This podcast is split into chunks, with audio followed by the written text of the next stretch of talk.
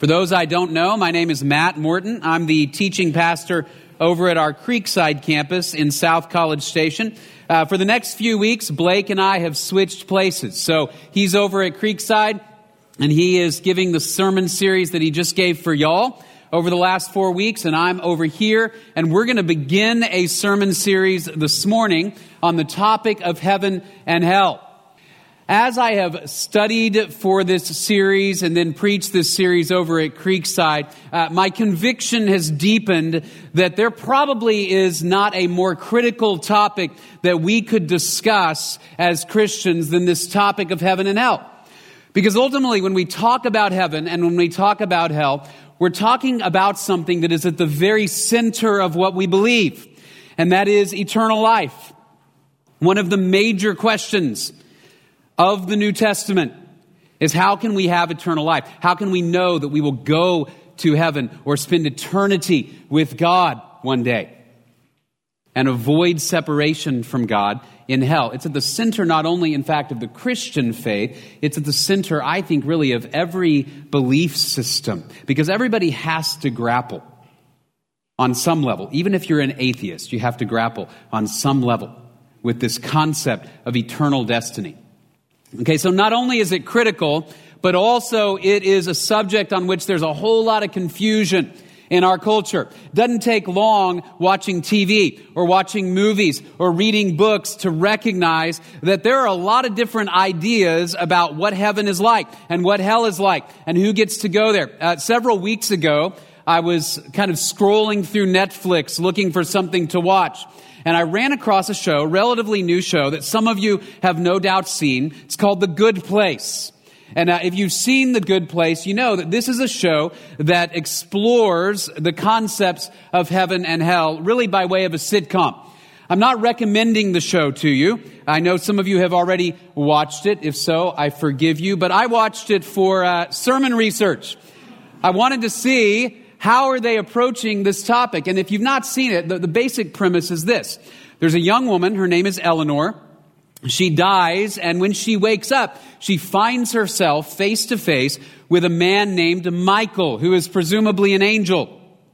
And he says, Congratulations, you have made it to the good place, right? There's a good place and there's a bad place in the afterlife. You avoided the bad place, you made it to the good place. But here's the real dilemma that she faces. She's in the good place, but she knows there's been a mistake because she was a terrible person in her life.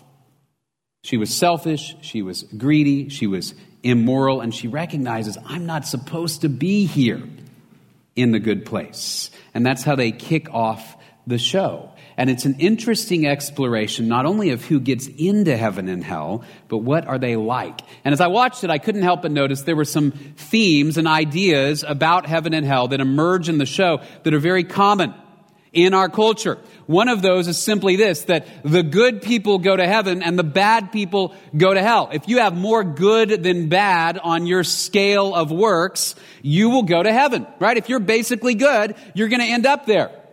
If you're basically bad, you're going to end up in the bad place or in hell. Right? The other thing that I, I noticed about it is their concept of heaven. The concept of heaven is it is a place where all of your sort of selfish and fleshly desires in life are really fully realized when you get to heaven, right? So if you liked to be important, if you liked to have power, if you liked to look good, if you liked latte, they will provide it for you in abundance. Right? And I'm not saying there's not latte necessarily in heaven. I know if I said that, I'd lose a lot of people. Okay? But I am saying that a lot of times our world constructs concepts about heaven and hell that are not necessarily biblical. So what we're going to do for the next 4 weeks is we're going to dig into what does the scripture say about this critical topic of heaven and hell. And where we're going to start this morning is with this question, what happens when we die? Right? Because what happens when we die, that's actually not the entire picture of heaven that we see in the Bible. In other words, the story of heaven and hell is a lot bigger than just what happens when we die. But we're starting with that question, and the reason we're starting with that question is because for most people, the first time you probably started asking questions about heaven and hell was when you encountered death, right? Somebody you knew died. Or in my case, one of the first encounters I had with death was not a somebody, it was a something. It was an animal who died. More specifically, a hamster that I had when I was a, a child. Right? And, and I look back and I can laugh on it like it sounds ridiculous, but it raised some of these questions, right? We had this hamster. His name was Harry, the happy hamster. It was very alliterative. And we had Harry for probably, I don't know, six months. He didn't live a, a really long time. Right, but one day uh, a friend came over and I said, Hey, come on into my room. I want to show you Harry, my hamster. And so he came into the room and I said, Here he is. And as I looked in the little cage, Harry was very still and was not moving. And I said, Hold on, he must be sleeping. And as I, I picked him up, I realized very quickly he was not sleeping because hamster rigor mortis had begun to set in already. And I realized he's dead. And I began, I just began to weep, just ugly, crying, terrible tears. And my friend had his mom come and take him home because the whole environment got very awkward very quickly. But I grieved that animal. And it raised questions in my mind. What, where did he go? Where did the life force that once animated his body as he ran to and fro, where did that go? What happened to him?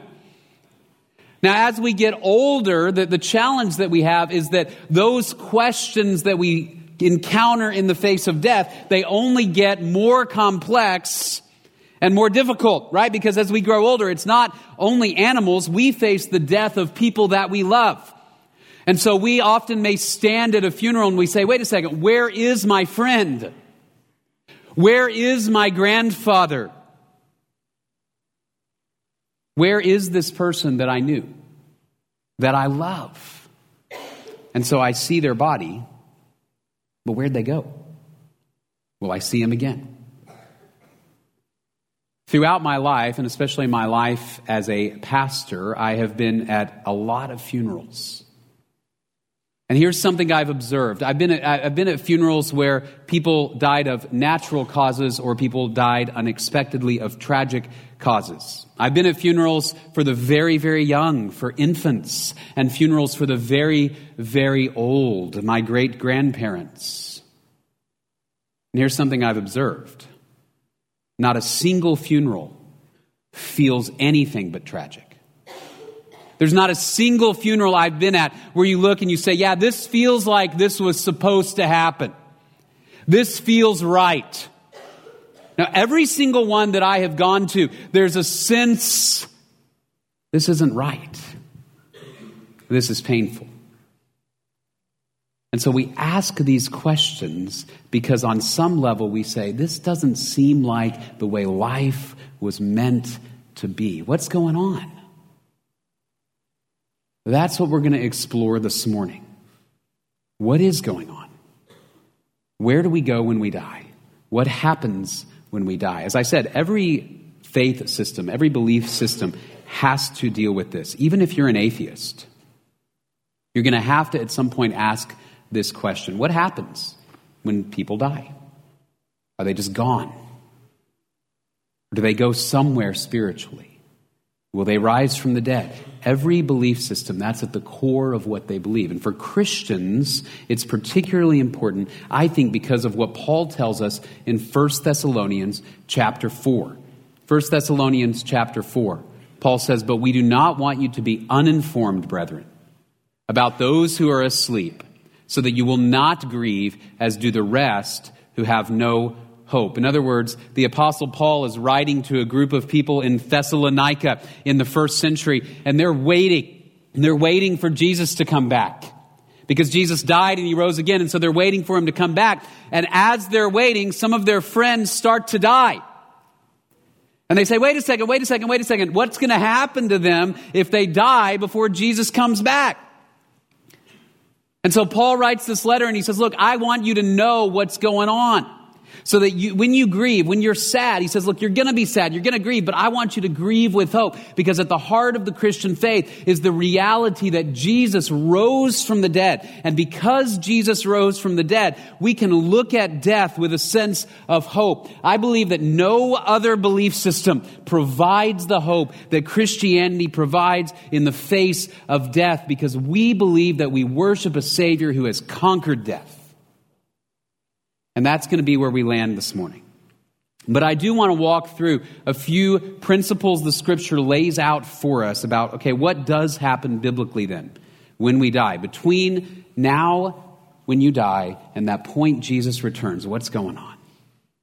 So let's look for a bit at the scripture and what it says. The first thing is this when you die, your spirit separates from your body.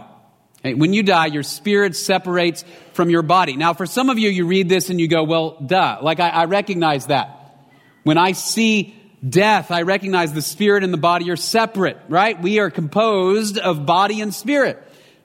Right now, now it's interesting because we take this for granted, but the reason I point it out here is because that's not the way that we were designed to be. When God made the first people, Adam and Eve, and put them in the Garden of Eden. He didn't intend for them to die. Death came later. Death is unnatural. I was remembering as I prepared this sermon an incident from several years ago when our oldest daughter was in first or second grade. She came home one day with one of those projects that most kids eventually do, where they had to make a paper model of the human body. And inside the, or on the paper model, they glued all the different systems of the body. You know, so you have the circulatory system and the digestive system and the, uh, vasculatory system or whatever it is. They had put all of these different internal organs and glued them on so that when I came home from work, she greeted me at the door and she said, Daddy, look, here's my body. And she paused for just a minute and then she said, But my brain is in my backpack because what had happened was the paper brain that she had glued onto the body had fallen off. I guess the glue had come undone. And so she had taken her brain and put it in her backpack. And I thought, man, what a strange and vivid way to describe that. And it got me thinking down this path like, what if that was our reality? What if parts of us were separated? Our brain is over here, another part of us is over here. And so you wake up in the morning and you say, I've got to go grab my brain, pop it in before I go to class. Some of you call that coffee, right? You recognize that's what you do. But you'd say, man, that's not, that's not natural, right? That's not normal. You're meant to be an integrated whole, all the parts together. Biblically, body and spirit are meant to be together. When they're separated, that's not a natural thing. It was part of the curse. When you look at Genesis 3, what happened in Genesis 3, you remember, Adam and Eve disobeyed God, they sinned against him. And so there was a curse placed on the world and a curse placed on humanity. So in Genesis chapter 3, the third chapter in the entire Bible, God said, Cursed is the ground because of you. In toil you will eat it all the days of your life. Both thorns and thistles it shall grow for you, and you will eat the plants of the field. By the sweat of your face you will eat bread till you return to the ground, because from it you were taken.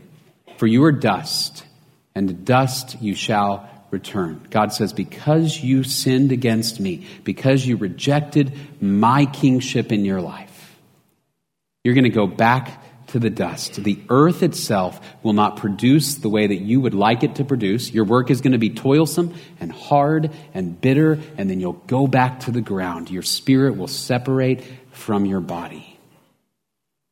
And ever since that day, we have faced this enemy death. In fact, this is really the central theme of the book of Ecclesiastes, written hundreds of years after Genesis 3.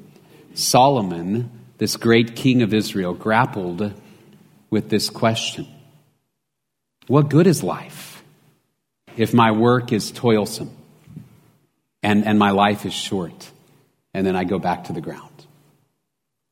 Why bother?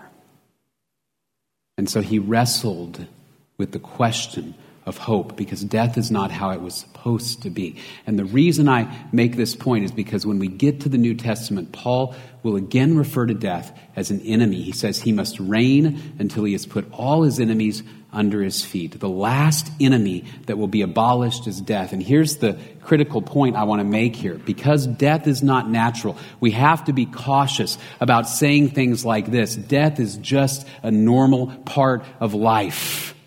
Right? Because all too often, I think in the face of death, in an attempt to be comforting, we may want to say something that makes it sound like death is really not all that bad. It's just a normal part of life. Everybody's going to face it. And in doing so, with good intentions, we steal away from somebody the right to grieve. Because we minimize one of the worst enemies that we face. Now, but the consistent testimony of the scriptures is death is a thief, death is a violator, and Jesus has conquered death through his resurrection. That's the great hope, so that when Paul says we want to grieve as those with hope, that's what he means. It's an abnormal separation of spirit from body. Paul would also liken it to being naked in 2 Corinthians chapter 5. Look at this. He says, For indeed in this house we groan longing to be clothed with our dwelling from heaven, inasmuch as we, having put it on, will not be found naked. For indeed, while we are in this tent, that is this body, we groan, being burdened, because we do not want to be unclothed, but to be clothed, so that what is mortal will be swallowed up by life. He says, dying in a sense, being separated body from spirit. Your spirit, it's like being naked. Now, those of you who have kids, I'm going to guess that while they were babies or toddlers, right, infants or toddlers, at some point you probably took a picture of them in the bathtub unclothed, right? Because that little baby bottom was just irresistible. And you keep that photo and you treasure it and you will show it at their wedding for fun, right? It'll be a great moment. But, but, there comes a time when that nakedness is no longer okay. Right? There comes a time, somewhere between maybe four, five, six, seven at the oldest, where if the child begins to walk about unclad, you say, no, that's inappropriate. And we long for you to be clothed, right? because that is right. It is unnatural to be unclad. That's how Paul describes death. It is the separation of spirit from body. And here's really what he's getting at. He says, from the moment you're born, you're born into a body that is going to die. Now, you're not always aware of that, especially when you're young, right? You, you don't recognize that your body is already headed toward death and decay. It's already headed there, right? And, and you're going to hit a point where you're kind of at your physical peak, and that may be in your 20s, that may be in your 30s, but at some point in there, it's going to start rolling downhill. I will never forget when I was in college I was uh, working at a camp one summer and I had to go and speak or do something on stage in front of a bunch of the guests at the camp. And so I was in the public restroom at this camp and I was kind of working on my hair and I was kind of working on my clothes and adjusting stuff. And as I was doing this, I was probably 20 years old. There was an older man who walked in, probably 40 years my senior, well into his 60s. And as he walked in, he took a look at me and he said, Matt, you look better right now than you will ever look again. so relax. And it put it in perspective. And Paul says, You are born into a body that will die because of sin. And something in us groans against that. We say, But I don't want that. I want to be clothed. And the testimony that he gives, particularly in these letters to the church of Corinth, is that our hope is ultimately resurrection, to be reclothed with a body where the spirit and body will never separate again, where sin and death and sickness can never take us again. But in the meanwhile, we live in a world where death is a reality. And so our body separates from our spirit. The scripture also tells us this not only at death does our spirit separate from our body, but here's where our spirit goes. Our spirit goes either to heaven or to a place called Hades, or you might call it hell.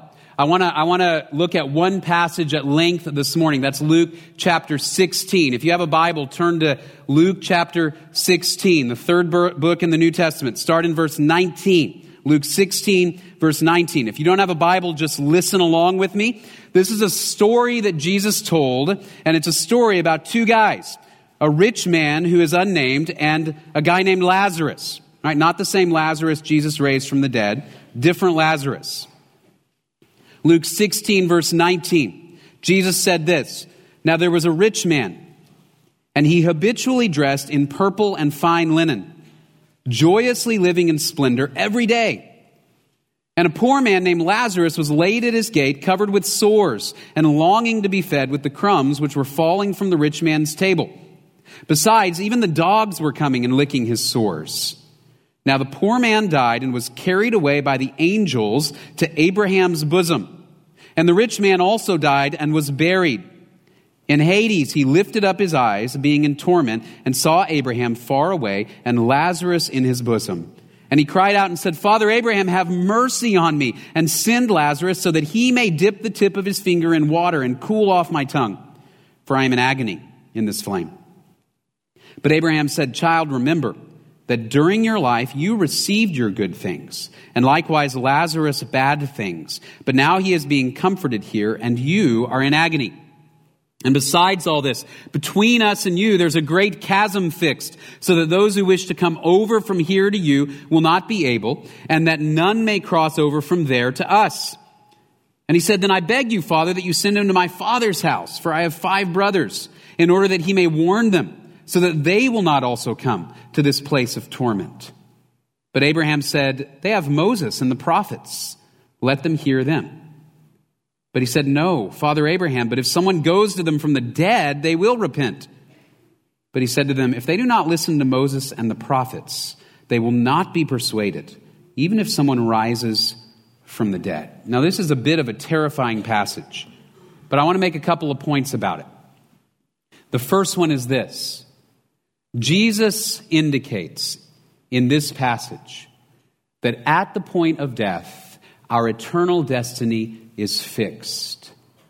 You go to one of two places. And in fact, Jesus seems to take pains as he tells the story to indicate you can't cross over from one place to another after you die. Much as Hebrews chapter 9, 27 would say, it's appointed for man to die once. And right after that, after that comes judgment. There is no sense in the scripture of what you might call the doctrine of purgatory where there is sort of a third place where you can go to burn off your sin and ultimately merit a position in heaven. But instead, the scripture seems to indicate that at that point of death, you go to one of two places. Now, as you read the passage, I also want to point out notice the rich man doesn't end up in hell because he's rich. He ends up in Hades because he did not listen to God's revelation from Moses and the prophets. In other words, he didn't believe what God's word said. And even in hell, the rich man still believes that he ought to be catered to by this poor man. This poor guy needs to cross over and bring him water as if he's a servant. And Abraham says, You didn't listen to God's revelation about who I am and you didn't believe in me. And he says, Look, even if somebody goes from the dead, if they don't listen to the word of God, it's too late. So the scripture presents this evidence that you go either to heaven or you go to Hades at that moment of death. And ultimately, what determines that destiny is how one responds to Jesus in this life. There really is no indication in Scripture that there is some kind of a second chance after death. Now, that idea is very, very prominent in our culture, and it is very prominent in other belief systems. I don't know how many of you have ever seen the old 90s movie Groundhog Day, starring Bill Murray. Thank you, yes. so, if you've seen it, then you know that the theme of it is this guy, this character, Bill Murray, he has to repeat the same day, right? Over and over and over again until he does it right, until he learns how to live and do it right. But that concept of being able to go back and sort of redo the decisions you made in life. We don't find that in Scripture. There's one opportunity. In fact, the concept that we see in Groundhog Day, that is much more of a Hindu type of idea or Buddhist type of idea. That you go back and you are incarnated again and again and again and again until you get it right and escape that cycle. It's an Eastern religious concept. But the Bible says it's appointed for man to die once. Once. And after that comes judgment, and that judgment is based upon how we respond to the revelation of God, and particularly the revelation of the gospel itself. The death and resurrection of Jesus. Probably the very first passage you memorized as a child was John 3:16. For God so loved the world that he gave his only begotten son and that whoever believes in him shall not perish, but have eternal life. And look at verse 18. He says, He who believes in him is not judged. He who does not believe has been judged already because he has not believed in the name of the only begotten Son of God. Those who don't believe, that's the basis of their judgment. John would also say this in a letter in 1 John. He says, And the testimony is this that God has given us eternal life, and this life is in His Son. He who has the Son has the life. He who does not have the Son of God does not have the life. It doesn't get much more binary than that. Now, as I say that, as I say, look, you, at the point of death, your eternal destiny is fixed. You go either to be with Jesus forever or to be separated from Him forever. As I say that, I know that there are some in the room that a question has emerged in your mind. Well, that doesn't seem fair. What about people who have never heard about Jesus? What about people who can't understand the gospel?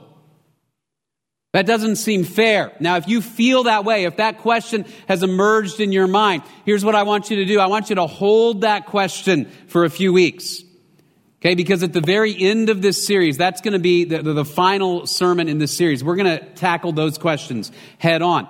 Is God unfair? And so hold the question, but here's what I want to say in the, in the meanwhile, between now and then, is this. Very simply, what we really want to do as we look at the scriptures, we want to worship God for who He is and not for who we want Him to be. We want to worship God for who He is and not who we want Him to be. Because worshiping God for who we want Him to be, that's called idolatry. And so when the scripture presents this evidence and it says, look, this life is our opportunity to respond to what God has said and trust in Jesus, this is it. Then we are called to take that seriously. So it raises the urgency of the Great Commission, of, of sharing the gospel, the good news that Jesus died for our sin and he rose again so that we can have eternal life. Sharing that message with those who do not know it becomes a deeply urgent task. And we'll continue to talk about this throughout the next few weeks.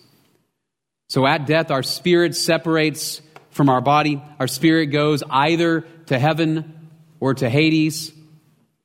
And then, thirdly, here's the, the final point I want to make this morning from the scripture. For those who know Jesus, Christians who know Jesus, what they do in the meanwhile is they are waiting for Christ's return. They're waiting for Christ's return. Here's what I mean, and I've hinted at this a couple of times this morning. The heaven that we go to when we die is not actually our final destination. The heaven that we go to when we die is not our final destination. In other words, there is coming a day when Jesus will return, and what you see is that the dead will actually rise from their graves, so that Paul would say in 1 Corinthians 15, remember we looked at a part of this passage earlier this morning, he's going to say this, Behold, I tell you a mystery, we will not all sleep, but we will all be changed in a moment, in the twinkling of an eye, at the last trumpet. For the trumpet will sound, and the dead will be raised imperishable and we will all be changed. For this perishable must put on the imperishable, and this mortal must put on immortality. Here's what he's saying The day is coming for those who know Jesus when body and spirit will be reunited. And we will receive a brand new body. And we'll talk more about that actually next week when we talk about heaven.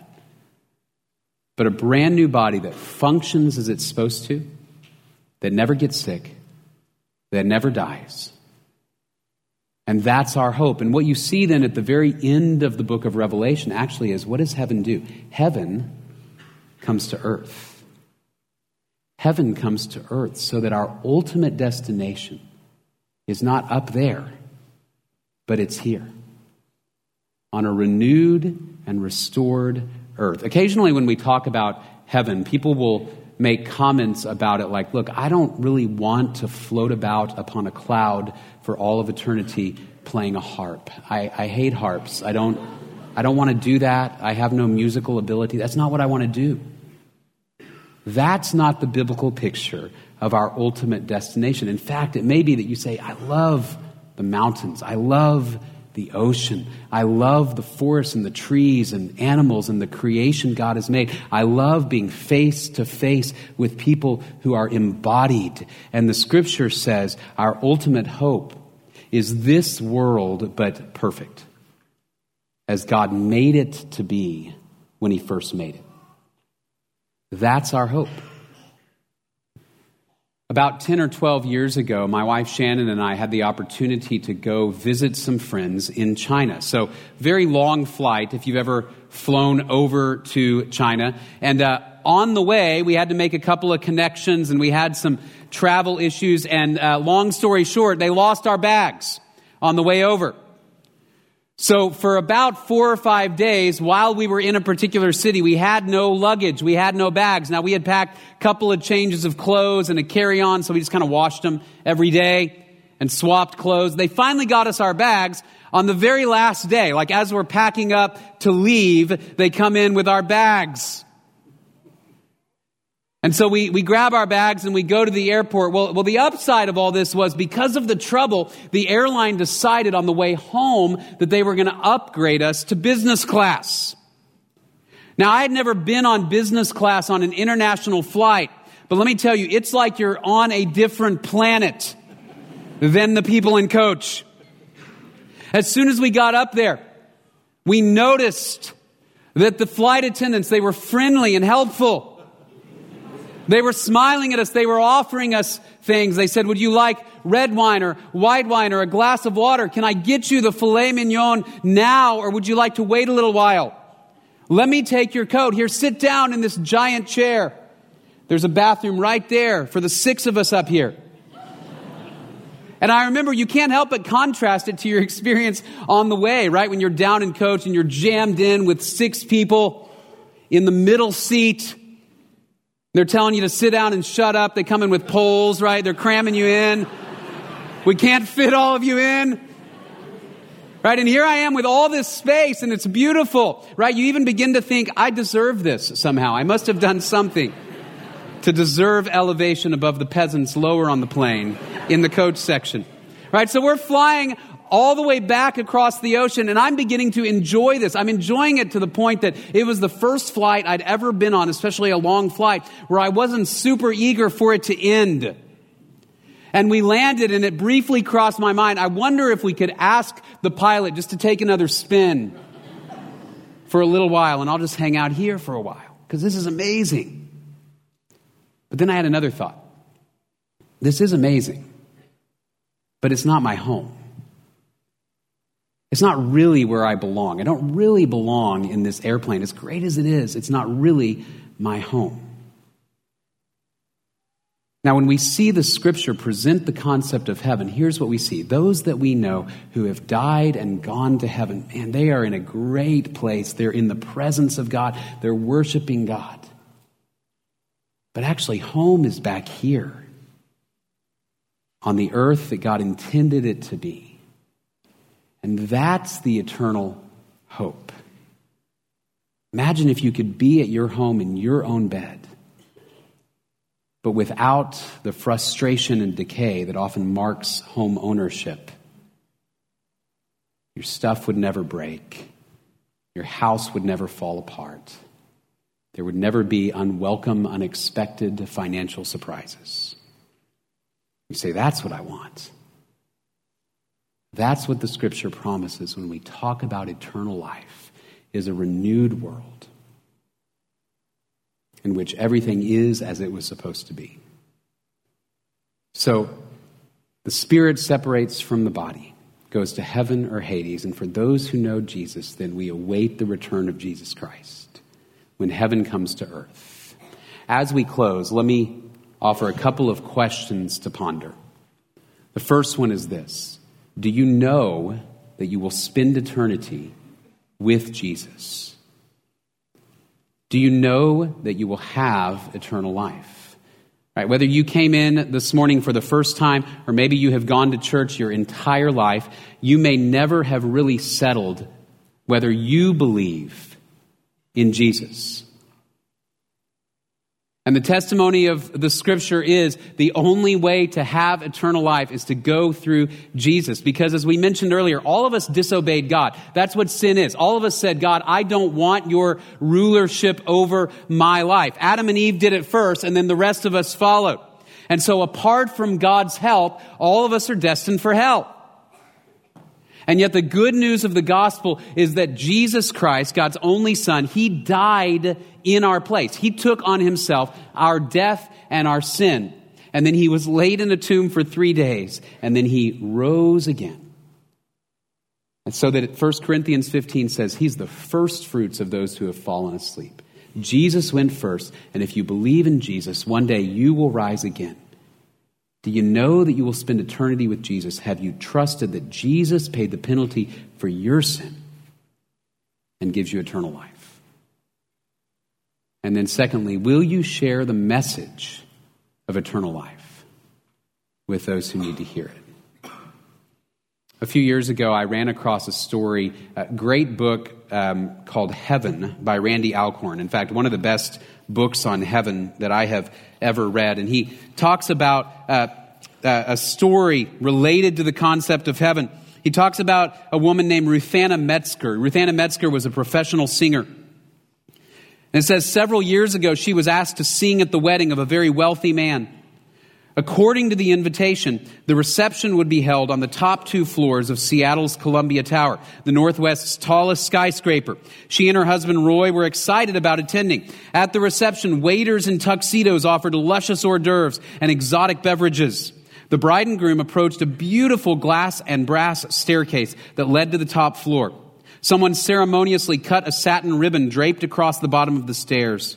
They announced the wedding feast was about to begin. Bride and groom ascended the stairs, followed by their guests. At the top of the stairs, a maitre d' with a bound book greeted the guests outside the doors. May I have your name, please? I am Ruthanna Metzger, and this is my husband, Roy. He searched the M's. I'm not finding it. Would you spell it, please? Ruthanna spelled her name slowly. After searching the book, the maitre d' looked up and said, I'm sorry. Your name isn't here. There must be some mistake, Ruthanna replied. I'm the singer. I sang for this wedding. The gentleman answered, It doesn't matter who you are or what you did. Without your name in the book, you cannot attend the banquet. He motioned to a waiter and said, Show these people to the service elevator, please. That feels a little harsh, but okay. When the invitation arrived, she said later, I was busy. I never bothered to RSVP. Besides, I was the singer. Surely I could go to the reception without returning the RSVP. And it says she began to weep because she also was a believer in Jesus. And it hit her right then.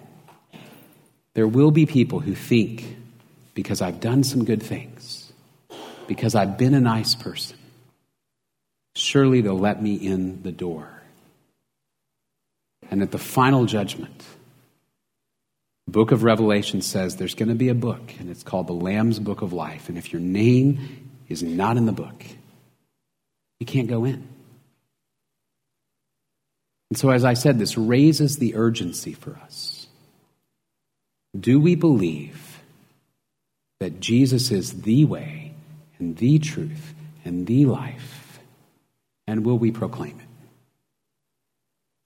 I would ask this week begin to think about those in your sphere of influence who do not know the good news of Jesus and simply ask Am I the messenger that God would send to proclaim the message that there's eternal life and the hope of resurrection?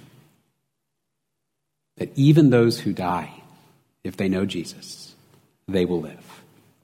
Will I be that ambassador? Would you pray with me? Father, we are grateful this morning. We're grateful for your word. We are humbled and sobered by your word. Help us understand it. I pray, make us faithful ambassadors of Jesus Christ. Father, I pray if there are any here this morning who don't know you through Jesus, that they would come to believe in you. And for those who do, I pray we would share the good news of eternal life with all who need to hear.